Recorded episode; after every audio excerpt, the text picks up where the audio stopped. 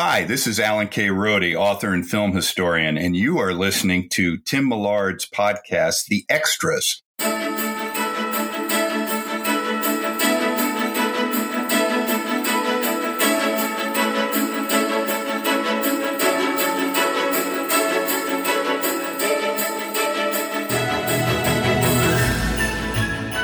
Hello and welcome to a special Christmas edition of The Extras. I'm Tim Millard, your host.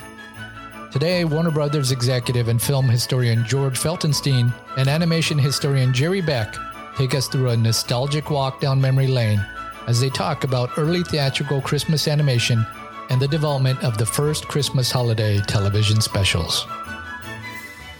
Well, Jerry and George, it's the most wonderful time of year, the Christmas holiday. So I'm glad we could get together to talk about some of uh, our favorite Christmas animation specials. So, George, why don't you start us off? How far do we go back in film history to find the first animated Christmas films? Well, I, I think actually I wouldn't have the best answer for that. I think Jerry would. Jerry, can you think of like uh, early Christmas cartoon, like prior to uh, oh, oh, Where Santa yeah. Claus Lives? Oh, that's pretty early. Um, that's, I know. Yeah, I mean, I, can, I, I really don't early know. 30s. Yeah, that's early 30s. I'm sure there's some silent ones, but I can't think of any this minute. I, I'm, I'm not. It's not my expertise, but you know, yeah, Shanty where Santa Claus lives. Uh, there's a night before Christmas that Disney did as a silent, uh, excuse me, as a silly symphony. They did a couple of uh, silly symphonies that took place in like toy shops, you know, and toys come to life, that kind of thing. As know, MGM like did as well, right? Toyland broadcast, and but you know they didn't do it as often as as as people think. The fact that we have you know Christmas specials that are constantly rerun, and we're in heavy production in the '60s and '70s and '80s. Um, that wasn't a big thing back in the old theatrical days. You know, for some unknown reason, they made Christmas and uh, holiday cartoons, but not as many as one would think. Um, all the studios did, you know, Fleischer did uh, Christmas Comes But Once a Year.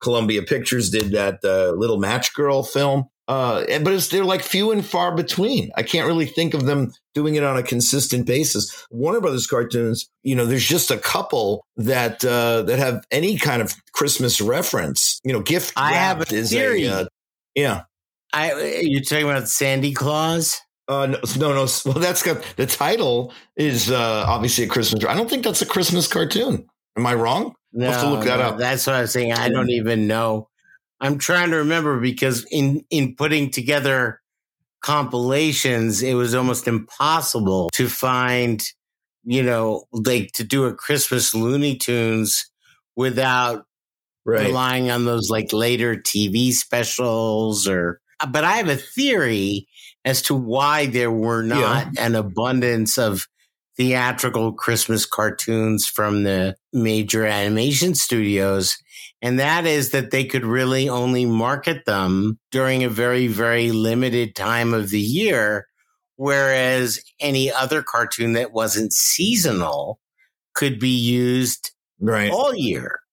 And that's just a theory. It's not based on any fact. It's just a no, belief. It's probably the case. Um, you know, uh, something I always talk about and remind people of is that these cartoons were uh, I love this word, ephemeral. They were just of that moment. They weren't meant or thought of to be evergreen or to be rerun, or that, that they didn't even know that there would be television and streaming and Blu-rays. And so they, they were of, that's why they were more topical in the 1930s and 40s.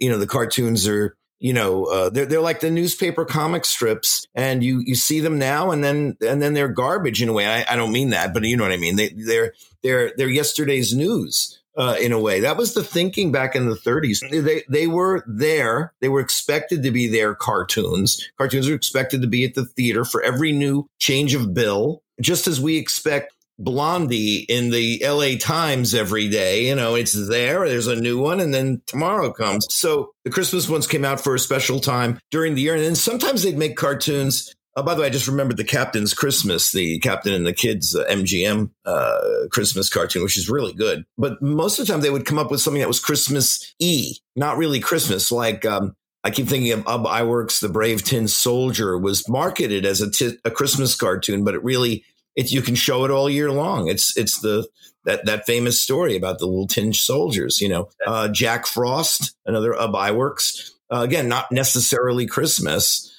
but uh, but it was uh, you know came out at that time of year. So uh, the the early ones, you know, Christmas specials are a thing that uh, came to be with television, you know, obviously, and the the Flintstones pioneered being in prime time, and then following that were uh, three or four almost in a row on, a, on an annual basis. You, have got uh, the famous Rudolph the Red-Nosed Reindeer, the uh, Mr. Magoo's Christmas Carol, um, a Charlie Brown Christmas, um, How the Grinch Stole Christmas. And there's probably a few more I'm leaving out, but there was literally a hundred more or more, you know, that they made in the next 15 years. You know, Garfield, every every character you can think of had a Christmas special. Um, but although I want to say George will agree with me on this, that our favorite Christmas special, and I speak for George when I say this, our favorite Christmas special is uh, Channel 11's Yule Log. yes, I, I would have to agree. Yule Log used to make me crack up as a little kid because I thought it was so ridiculous. And it was a loop, like a 16 millimeter loop of a log right. burning and would and right. so the film dirt and the splices and would get worse every year as the film got older and then it started fading and they're playing all this Christmas music. And then I move out to Los Angeles and I find out that the this was when uh, Channel 11 in New York was owned by the same people that own Channel 5 out here in Los Angeles and I found out found out that the Yule log was not consigned to just New York, but that LA had it too. Uh, they just didn't have snow like we did growing up in New York. I but, keep imagining um, that. Uh, I, I, think somebody should make a short about the filming of the Yule log you know they have to set up all day they have to get it all right you know they, they have to now film it for like 20 minutes or something you know well now they have know. it on me, YouTube. There's a, there's a, it's, it's, a whole other thing but just oh the, yeah I, I, was a very cynical uh, youngster and i loved and still do love christmas but the yule log just seemed to be a little bit over the top now it's just you know, it's a lot of people think it's funny. So anyway, uh, um, we're we're here today to talk about really the television medium gave birth to the phenomenon. I think it's its own phenomenon of the Christmas animated programming. And I don't think it really was ever contemplated. And Jerry, I, would like your thoughts on this, but I think the first animated Christmas program of note was Mr. Magoo's Christmas Carol. I think you are absolutely right about that. And it's a special little film too, because it's an unique, it's unique and odd. And yet I think you, like me, we really liked that short. I mean, that film. It was TV special. It was uh, Magoo was being, you know, the ghosts were coming for him. He saw his death. I mean, it was kind of a traumatic experience watching that when I was a kid. Oh, it's there. There's some very dark moments of that, and basically, they the show starts with Magoo trying to get through New York traffic of course, we love seeing him in the car, but Magoo trying to get through New York traffic to get to the theater so that he can do a Christmas carol. And he sings, It's Great to Be Back on Broadway. And that whole big opening number, right. I, I remember seeing this uh, so little, but I loved, you know, I loved everything related to the musical theater and the fact that you know they were doing like fake marquees and the whole design of it and i was already a mr magoo fan but you know right. as it it ran if i recall correctly on nbc throughout the 60s i think it was yeah. regularly broadcast on nbc if i remember correctly and i was paying attention to those things I, at a sickly young yeah. age but 1962 Joe It's when Right. it first aired on you NBC. know, and I, I didn't know at the time, I wasn't that precocious that I knew that Jule Styne and Bob Merrill had written the score or who they were. But with by, by the time I was four or five, I did. Um, but that is really a wonderful score. And I think there's a record album now, like a soundtrack album came out in the era of the Yeah. CD, but there was never an album of the music from that show. And I remember as a little kid who loved that kind of thing being very upset that there wasn't a soundtrack album. Or if there was, it certainly wasn't anything I ever found in the record store. But you yeah, had it was an odd. Go ahead. as you had wonderful performers. You know, Jack Cassidy uh, did the voice of Bob Cratchit, and Jim Backus was fantastic. And there's the most memorable point of that program was when the Scrooge character has a, you know, going back in time, sees himself as a child and he sings I'm all alone in the world. And Mm. it was just devastating. It was so sad. And recently I went to see a really not good, I'm being kind here, community theater production of a Christmas carol that was basically using the music from the 1970 Albert Finney film Scrooge, but they Hmm. decided to interpolate, you know, who cares about copyright? They decided to interpolate that one song from Mr. Magoo's Christmas Carol. And I thought, okay, I had to sit, a family member was in the show, so I had to sit through it.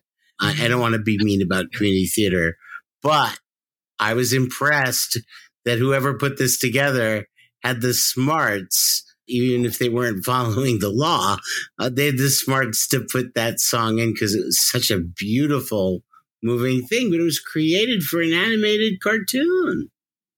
Yeah, I mean, um, I've got a couple of really ridiculously trivial comments. Um, I the, I, George has his opinions. I have my I have the color commentary, as they say. No, that that was uh, obviously produced in the in the first years of nineteen uh, the sixties when uh, UPA had just been bought by uh, Hank Saperstein. Uh, it is was no longer the company it was in the 1950s, which was a very innovative, you know, animation studio and now they were basically Mr. Magoo and Godzilla movies and things like that. And uh, they were very am- ambitious, though, in the early '60s. That's the same period of time when they did Gay Purr-ee, and um, the, the fact that they went out and got. You know, uh, Jule Styne. I mean, the fact that they got those songwriters and that kind of writer, the fact that they made this special and couched it in a way where Mr. Magoo is a person, a star, and we're putting him in this play. I'm not even sure why they did that because they've already done some period pieces with Magoo as it is. But uh,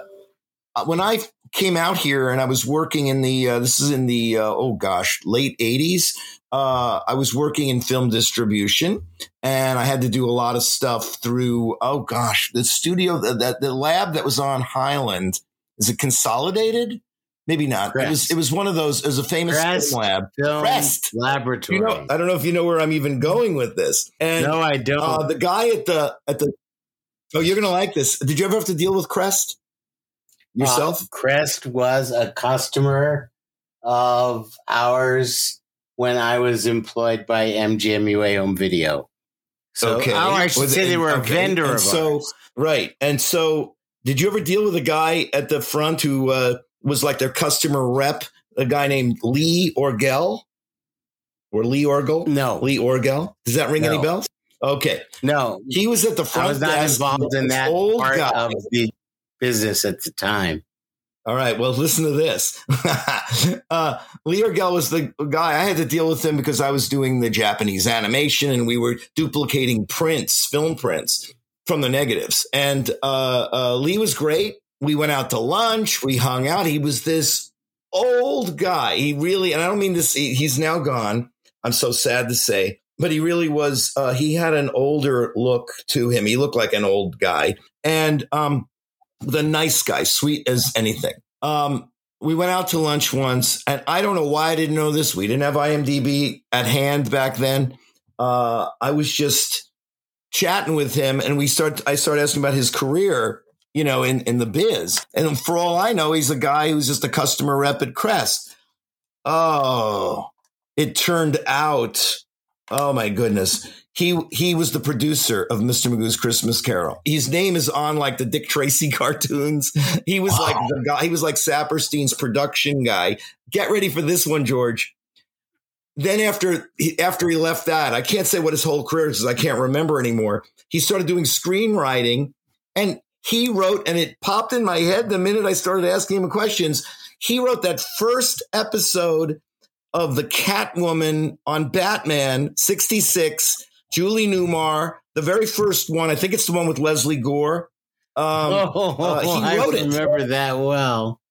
I can see his name now, written by Lee Orgel. I can see it, and and I'm like, I was like, holy shit! I mean, I couldn't believe. And he's, you know, this is the end of his, his, you know, his, his you know, uh, retirement years. He was being a rep for Crest, uh, you know, in the 1980s anyway, uh, but he was a great guy. He was telling me about Mr. Magoo's Christmas Carol, and from his point of view, he ran the show. You know, he was basically the one of the producers. He got the, the songwriters, the script together. He was there when they uh, recorded everything, and uh, he knew all about it. So I, you know, I'll leave it at that.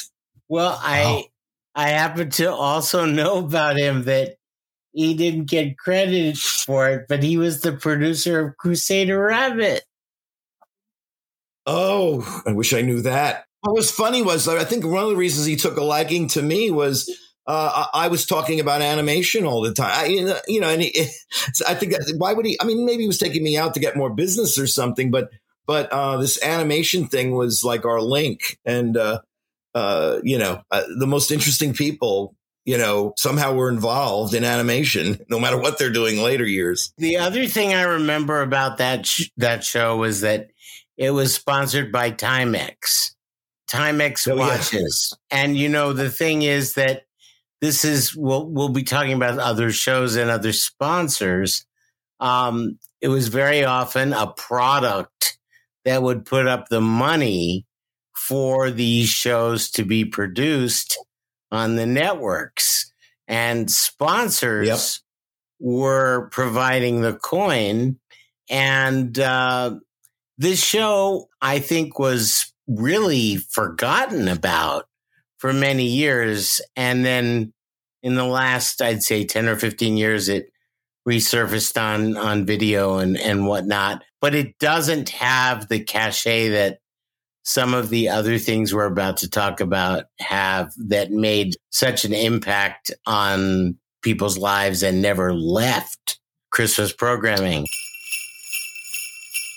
the next one that I was going to talk about was animation of a different sort, and that's animated puppetry. And if I have my year correct, I think I do, it was NBC that had Rankin and Bass's Rudolph the Red-Nosed Reindeer in 1964. And I think that was the mm-hmm. next big children's Christmas special so big that they, like Charlie Brown, that we'll talk about, they never stopped rerunning it since then. It's no. always been on. It there, I don't think it had one year. The only thing that changed was that it moved from NBC to CBS. That's the only thing. Mm. Um, you yeah. know, uh, I remember taking the NBC tour as a child uh, with my parents, and they had the puppets uh, that were wow. used in the special behind a glass case.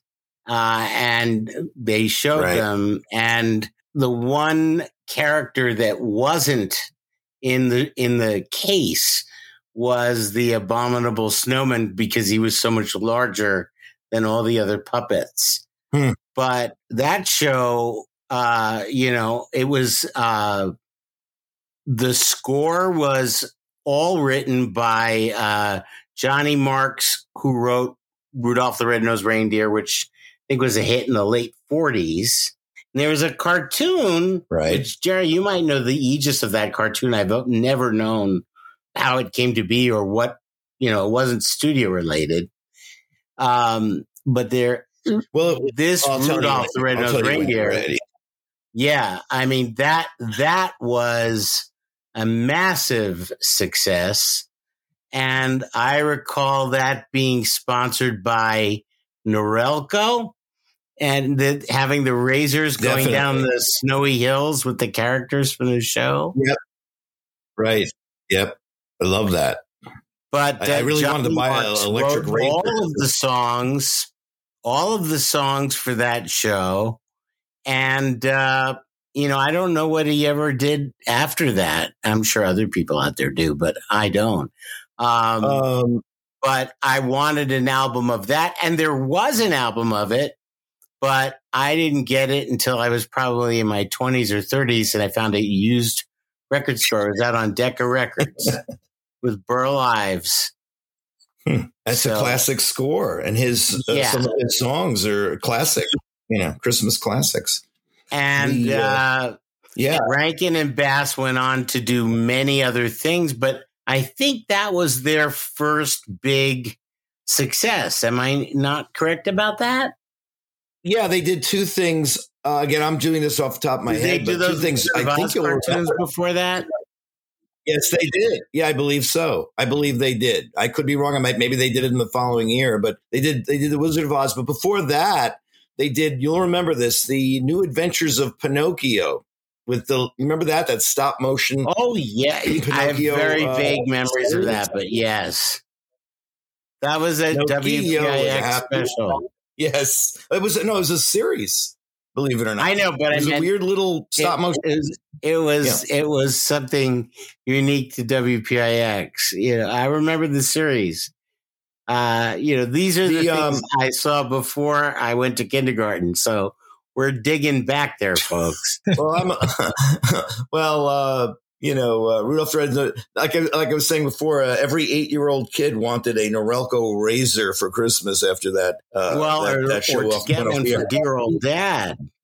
Yes, but that's also part of how these uh, specials and uh, things that were in prime time were geared towards adults for the most part, which is uh, another thing. Uh, uh, uh, let's see a little more uh, backstory on some of the things you asked about. Um, obviously, the uh, song "Rudolph the Red-Nosed Reindeer" was a big hit. I think Gene Autry had the the record on that On in the Columbia late Records. forties. What happened was Rudolph. I don't understand the whole history. I think Rudolph was was based off of. It had something to do with like the Montgomery Ward department stores or something like that, Hmm. and and that they sponsored a seven minute cartoon that was done by the Jam Handy Company in Detroit, uh, supervised by Max Fleischer Oh my and god! uh, it's still around.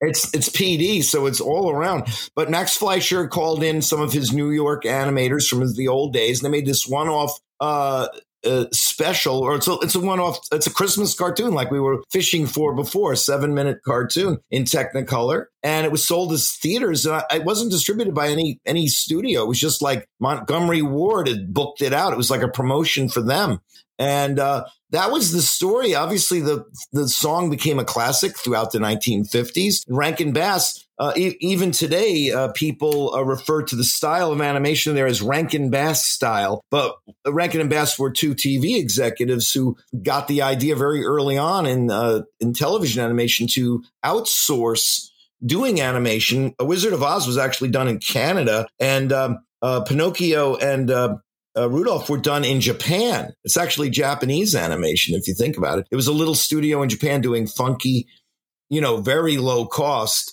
animation for commercials in Japan. And they made a contract with them and they did write it here. They did score it here. They did voice it here. They did design the characters. Sometimes Rankin and Bass let the Japanese do it, and some of their stuff has an anime feel to it. But uh, Rudolph was uh, designed by uh, their, American crew that they had, New Yorkers. Actually, New Yorkers. Rankin and Bass were located in New York. They got a lot of people who worked on like uh, Underdog and things like that. That was out of New York as well. So um, that's sort of the genesis of, of that. And and like I say, it's it was the thing that put them on the map and they made insane deals they had deals for christmas specials and holiday specials for the next 20 years. You know, they did Easter and New Year's and everything you can think of. Plus, they did features. Well, um, you know, many have fallen away, but features like Mad Monster Party and things like that. Yeah, they ended up. Uh, they were, I think, sponsored by a company called Videocraft, and um, I don't know the the corporate, you know, chronology uh, of of them. And I know it's been documented. I know there's like a Rankin Bass expert out there. But oh yeah, uh, I know who. I know him. In 1974, they broke yeah. off of these Videocraft people and went on their own and existed on their own uh, for over a decade. And then they ended up getting purchased by Lorimar, who ended up getting purchased by Warner Brothers. So all the Rankin Bass hmm. material from 1974 on is uh, with us. And that's why we have things like Rudolph and For- Frosty's Fourth of July, but we don't have the original, most beloved uh, specials that feature those characters.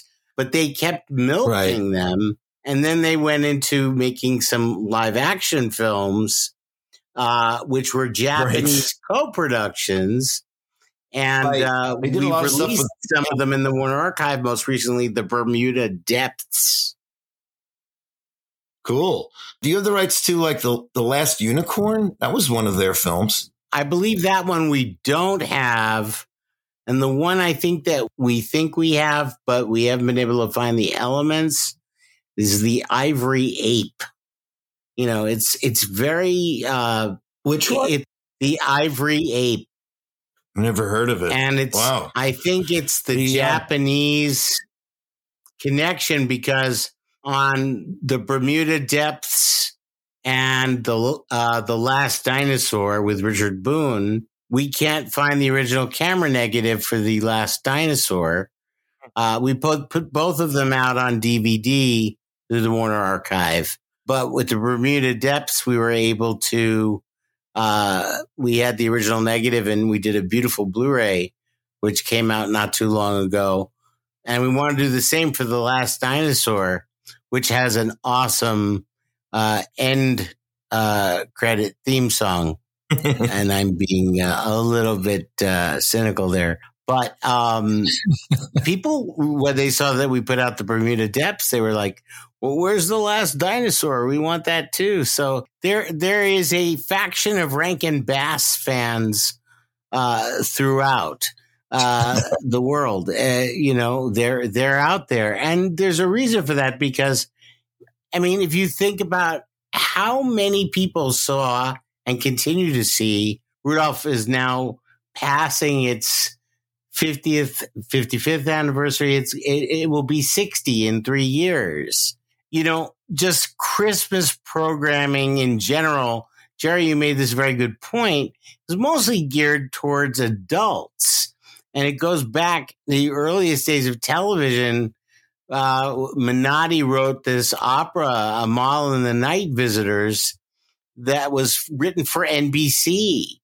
And, you know, that was hmm. shown every year and it was done live until they could record it then all of the big stars would have Christmas specials. Every year, Bing Crosby had a Christmas special in the 60s and brought out his second family, you know, because he had a second wife after his first wife passed away. And um, he'd come out every Christmas with the annual special right up to his death. And the last one he did, uh, he did that duet with David Bowie. But um, oh, every yeah. every big star had a Christmas special, and it was the animated ones that have survived and gone on to be perennial broadcast treasures, whereas the you know adult specials have faded into obscurity. Um, and some of them are probably lost because television preservation is even worse than film preservation. And uh, right. thankfully, uh, Rudolph the Red-Nosed Reindeer was made on film and it was restored by the irony is that it is now owned by uh, Comcast, Universal, NBC. So the network that originally broadcast it now owns it after it going through so many other owners in the meantime. So I don't know if they're still showing it on CBS, but I think it'll probably end up back on NBC at some point. The year after Rudolph was probably, I'd say, one of the most impactful Christmas animated specials. And Jerry, you know what I'm talking about. I think you're talking about Charlie Brown Christmas. Indeed, I am. Yeah, a lot of a lot of classic aspects to that one. Mm-hmm. I mean, this is timeless, absolutely timeless. But what it what it did was Peanuts comic strip had been around for 15 years and was not uh not unknown, but it wasn't hugely popular and there were there wasn't peanuts merchandise everywhere there were these little books that you that were buried in bookstores with compilations of the comic strip but it was basically not a promoted marketed property and the idea of doing a Charlie Brown Christmas I think Jerry you'll probably know more I don't know that much about the prehistory of it um, you know, like how they approach Charles Schulz and do you know mm-hmm. how that came I, I to be? Yeah, I mean, again, I'm not the you know researching my uh, my references here, but in a nutshell, um, uh, pre Charlie Brown's Christmas, and I don't remember the exact year, early '60s. Remember there was a Tennessee Ernie Ford show. Do you remember that? at all? You, you know I, anything about that? It was a week. I know about it. I did. I did not ever see it. Okay, the Tennessee Ernie Ford show. We have to look up what what network that was on a primetime series. For whatever reason, uh, was sponsored. Well, they were sponsored by Ford, and Ford had some deal with the Peanuts characters. They licensed. It's kind of like how in later years. Uh, I forgot what the company was, but there's a Metropolitan Life, I think it is, had a deal with Peanuts. Anyway, the Tennessee Ernie Ford show, they commissioned brand new animation of the Peanuts characters to open up that show every week, different animation weekly of the characters presenting the Tennessee Ernie Ford show and a little bit of funny little skit with those characters. They'd also appear in the commercials uh, during the show, somehow talking about the cars.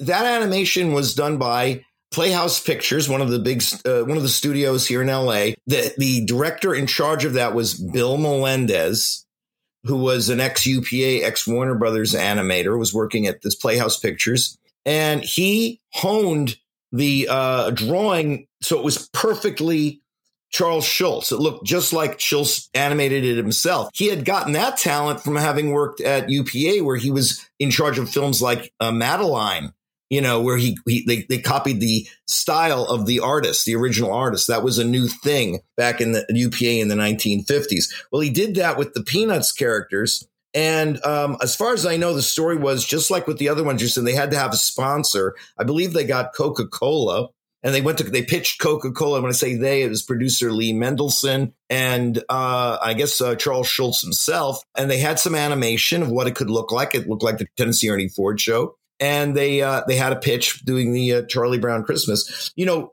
Schulz was the only person after after uh, with Christmas and beyond. He's the only cartoonist creator of a comic strip, whatever, who actually wrote all the episodes of this. All those specials were all written that by Charles Schulz. I can't think of another case like that in in this country. Uh, anyway, the uh, uh, they, they they got it on the air. There was a lot of objection to it because of the religious content of it, but they ultimately gave in. They thought it was going to be a bomb. Of course, it was an overnight rating, you know, gigantic thing. And uh, I mean, that's how it got there. That's that's roughly how it got there. And once it was there, it once again never left. And of course, uh, Schulz uh, obliged by doing specials on obviously the Great Pumpkin was next, and uh, they've done every holiday and they've gone way beyond that now. I think was it you that know? I forgot how many specials there were, like sixty. There's some crazy number like yeah. It was it, Um, it got to but, the uh, point where I lost count, but you know I remember you could you could run one of those very very young once a week. seeing Yeah. that first broadcast and being so Yeah. blown away and then not unlike other kids at the time wanting peanuts merchandise and uh, it was interesting Well- because the peanuts merchandising rights were owned by if i'm my memory is correct a housewife like on the west coast and she became incredibly wealthy and held on to those rights as long as she could.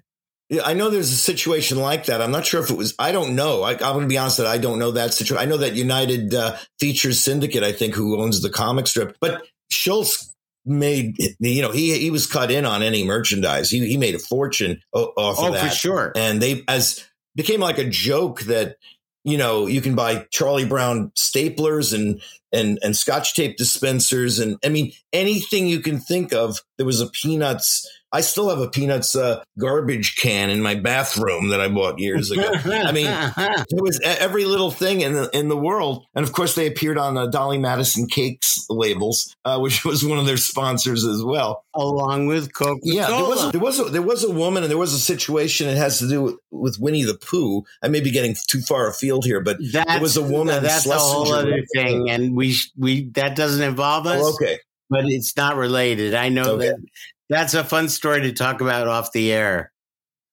yeah. Well, that, I was because that's the situation, like you mentioned. That's where she's like a housewife that happened to have the rights to Winnie the Pooh. There, there was a thing like that. Disney fought her for decades. Uh, I think they finally settled out of court. But anyway, but I but I digress.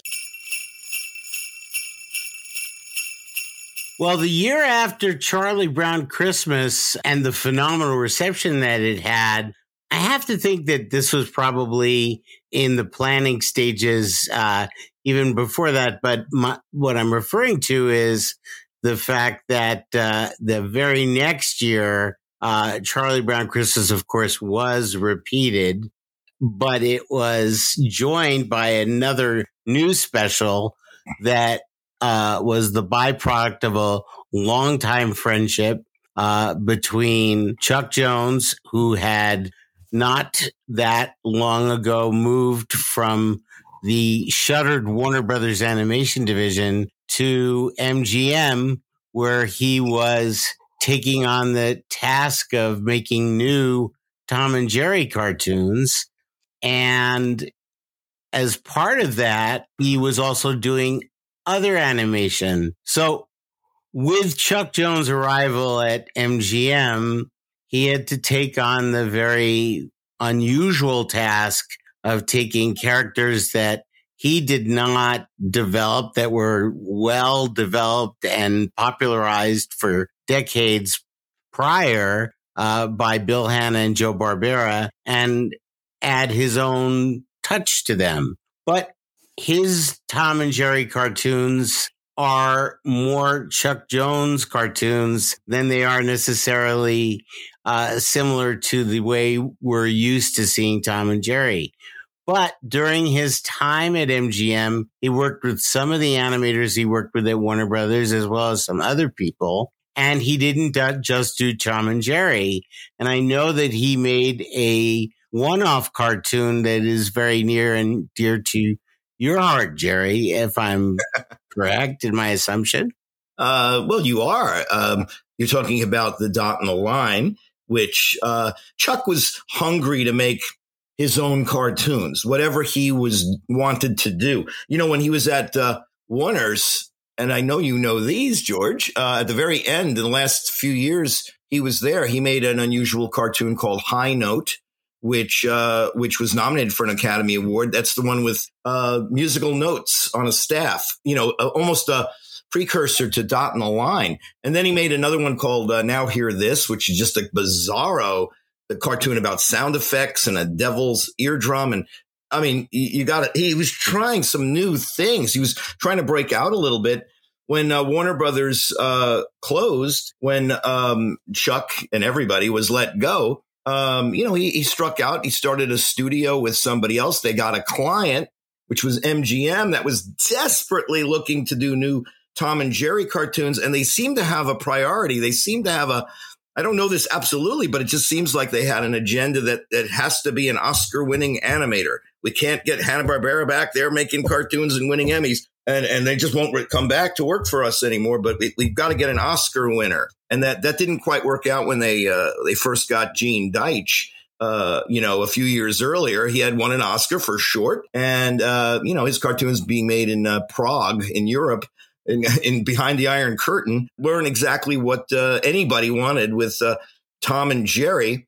then they were looking for another person like that, and luckily for them, Chuck Jones was available. But Chuck Chuck, who had created, you know, Coyote and Roadrunner and uh, Marvin the Martian and on and on, he wanted to do his thing. He was now doing this like kind of experimental thing, uh, you know, uh, where he was trying to create uh, characters, personality animation out of out of things that aren't characters, meaning at Warner's, he did that cartoon with the with the musical notes, and here was a perfect thing. He found this book. I happen to have a copy of it of the dot and the line, and they said this would make a great. I can see this. I can add personalities to the dot and to the line. And he got permission from MGM. They funded doing this short. They wanted an Oscar winner. They got an Oscar winning cartoon. The dot and the line won for best animated short in 1965. And I believe that opened the door for Chuck to do some more things. He bought the book um, by the by the same author of the Dot and the Line, Norton Juster, um, who also did uh, the Phantom Toll Booth. They got the rights to that, and of course, you know, they made a feature of the Phantom Toll Booth. They, I, I, I believe. I have to tell you, I don't know the facts, but I believe that uh, he went to Theodor Geisel, and uh, they then went to and they pitched it to MGM TV special uh, you know, How the Grinch Stole Christmas. That was, of, of course, it's a classic. It was spectacular. I saw it when it first aired. It was beloved immediately. You know, it was just a fantastic few years for Chuck at MGM. He was one last thing I want to say about Chuck during that period. He was very anti TV cartoon. He was he didn't like what Hanna Barbera were doing on TV, even though they were being very successful. It wasn't his thing. It wasn't what he thought animation could be. So he was trying his best and he succeeded in maintaining making Chuck Jones cartoons even after he left Warner's.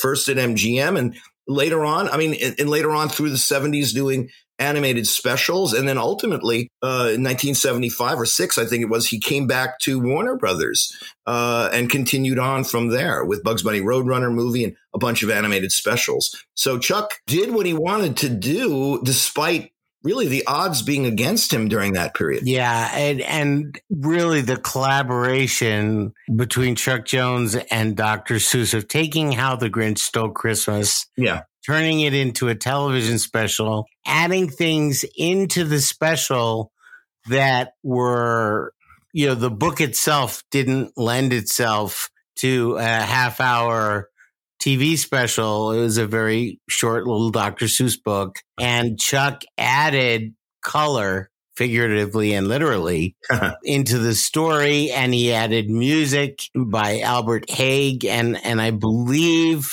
if I'm correct, and I don't know if I'm, I should know this.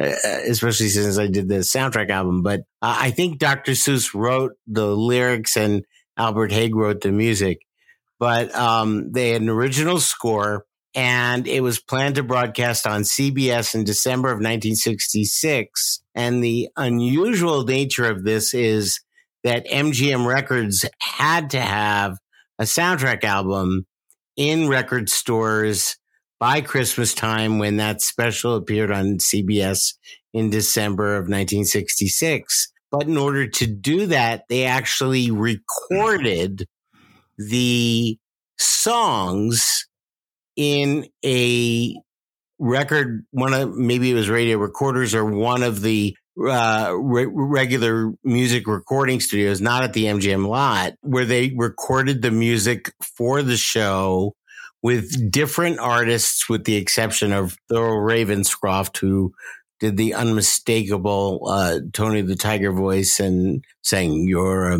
um, we can't sing on podcasts, but you're a mean one, Mister Grinch." And uh, he actually recorded that twice because the recording made for the album, which said original soundtrack album, was actually not a soundtrack album. It was kind of a hybrid because the Boris Karloff narration was the same in both the television special as well as the um, record album, but the music was recorded prior to the special being completed. And the music for the television special was recorded probably about two or three weeks before airtime. I mean, it was that tight. I mm. learned all of this uh, when I was working on producing a new How the Grinch Stole Christmas true soundtrack album from the original recordings made for the television soundtrack and noticing how different they were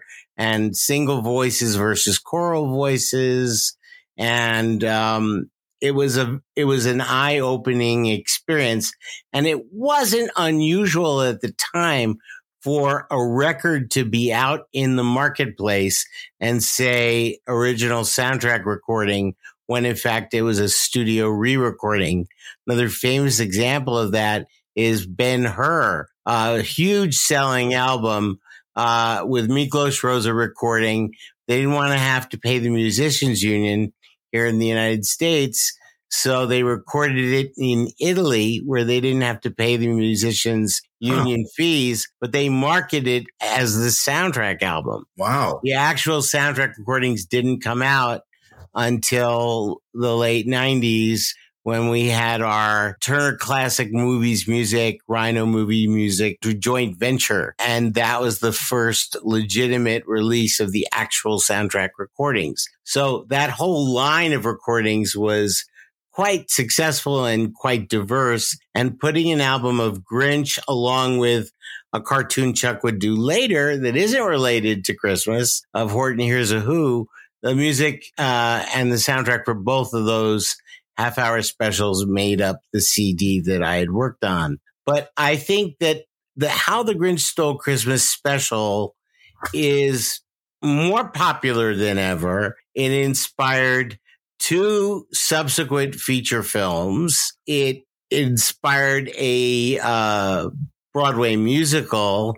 Although I don't know if Seussical the musical is an adaptation of how the Grinch Stole Christmas. I think it's all sorts of things. Yeah. And was the butt of many jokes because it was not a success. Uh, and How the Grinch Stole Christmas was a huge success in the ratings and has never left the air and continues to get remastered and restored as technology improves. And uh, it is a perennial both on broadcast television, cable television, on home entertainment, everywhere you look. There's how the Grinch stole Christmas. And uh, You're a Mean One, Mr. Grinch is a perennial song. Uh, right now, I've got Sirius XM in my car with the holiday favorites, and I hear it. They still play it all the time. So, I mean, uh, it's, and by the way, a lot of stuff from the, uh, from these classics, the Charlie Brown Christmas music is also a perennial, uh, all of all, you know all, pretty much all the show all of the uh, shows we've talked about in this hour maybe except for magoo i can't think of a song from magoo uh, that you didn't sing already that uh, that that I hear repeated, you know. Uh, but but you know Rudolph, uh, you know, and and Grinch and Charlie Brown. Uh, the, the music's lived forever too. Well, and I I think of all of them, the most kind of different approach in terms of music. Everything about a Charlie Brown Christmas was different. Having the Vince Guaraldi trio, that jazz, that those original compositions, Linus and Lucy is the mm-hmm. famous theme. Uh, and then Christmas time is here and, uh, uh, the jazz version of Oh Christmas Tree. I love that. Right. And, uh, music is so in, integral in animation, music in animation. You know, that's why we have Looney Tunes and Merrie Melodies. But the way all of these television specials, the animated television specials, could not have made the impact that they made without their own unique songs. And each one of them had different kinds of music. That's kind of remarkable. Yeah. Yeah. I, am trying to think if they ever did a rock and roll animated Christmas special, and nothing is coming to mind. But I bet uh, I'm wrong. Coming to mind, to my mind, but I have a feeling the answer would be yes. Um, they probably did something really awful and tacky in the '70s. Yeah, I can't think. I, can, I can I think can't, of and tacky. I tell you what it is, but yeah, I don't remember anything. Was, was there, a, for example, was there ever like a, let's say, a Osmond's animated Christmas special. That, You know what I mean? Something like that. No, I, I, think if they did a Christmas special, it was it was the real brothers, not their animated right. uh, versions. Right. Right. I don't think I. I don't think you know what. I'm going to go look that up, and next time we do a no, it's a it's a fascinating subject, but uh, we could do a whole whole uh, diatribe just on the relationship of music and animation. Absolutely. Which is a fascinating subject into and of itself because if you think about it, every classic cartoon studio, whether Disney, MGM, Warner Brothers, even Paramount, even Terrytoons with their really cheap sounding music, they all had a very, you know, the byproduct of a specific style. Yep. That uh, it, it's a combination of the musician composer. It's a comp- combination of the composer and the uh, and where they're recording and how you know, like you know, are they in a giant stage with X number of musicians, or are they in a closet with four musicians like Terrytoons? Right. Uh, but the thing is, uh, there's a.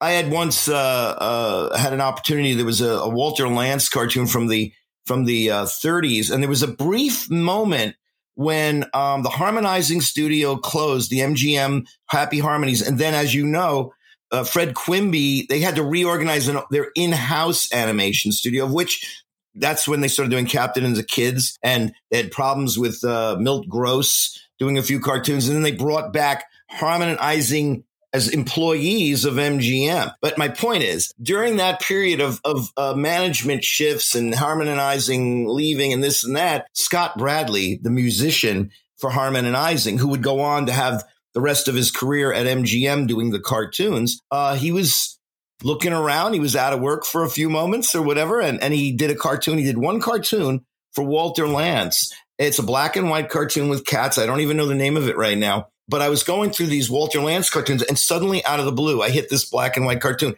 Oh my god! It sounds like a Tom and Jerry soundtrack. I'm like, what? And then, and it all came. I, it got me. I realized right there, it's the musician.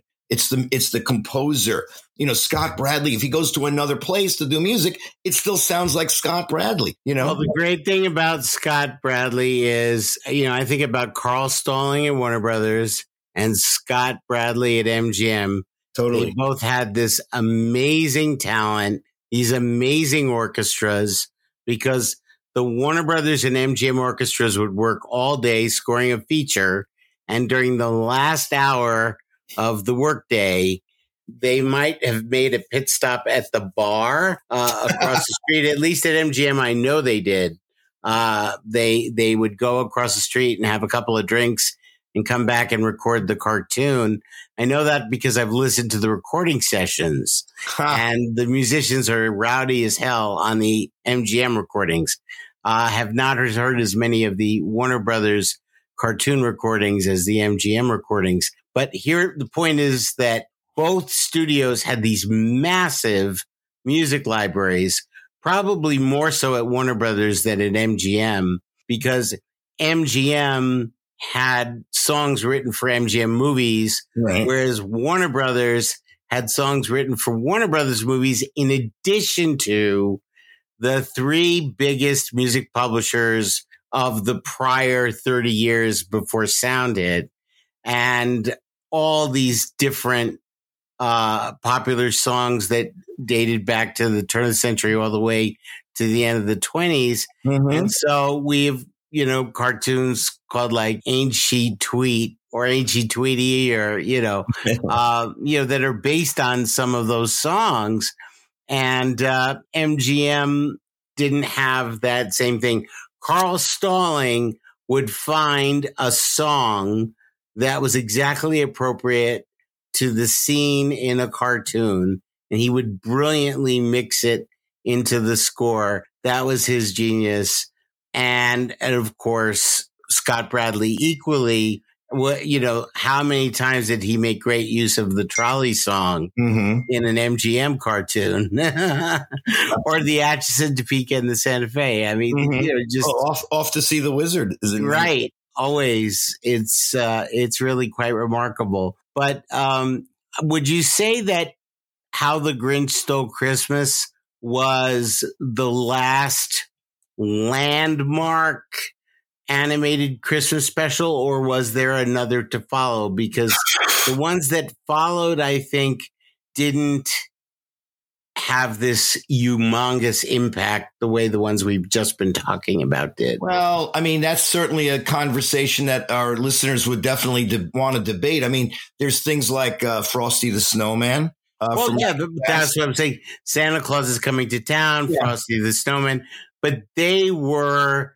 not as good as Rudolph. You know, the words like Rudolph set the bar so high that nothing Rankin and Bass did after that came close. Well, those those first ones, those first four that we've been talking about are are are it. They're the they're the the, the establishment of of that new uh what's the right word? I mean, specials were a major thing for at least 15 years, maybe one could say 25 years. They're still making specials, Christmas specials right now based on all sorts of things. I just saw the there's a stop motion elf special based on the movie Elf, and it's done in the style of Rankin Bass.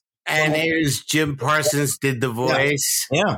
I mean, the, the, you know, there's still good stuff being made, but the impact and the long lasting, the classicness, if that's a word, uh, of those first four. I mean, that that's, you know, really there's almost nothing else I can think of to add to it. Well, I think that that's why we're here because we just thought this would be such a good topic to talk about mm-hmm. at this most wonderful time of the year.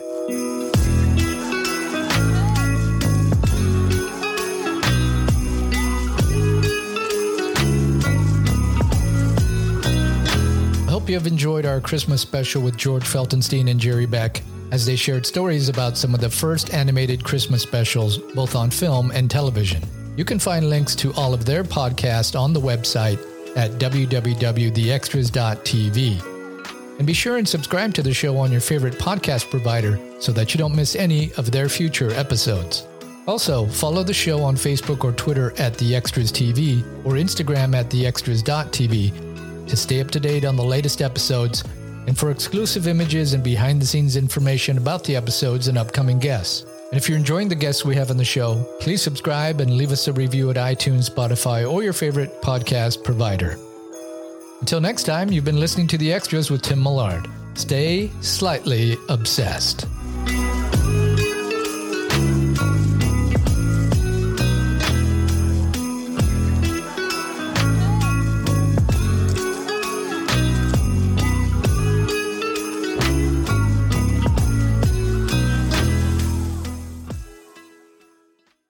Hi, this is Tim Millard, host of the Extras podcast, and I wanted to let you know that we have a new private Facebook group for fans of the Warner Archive and Warner Brothers catalog physical media releases.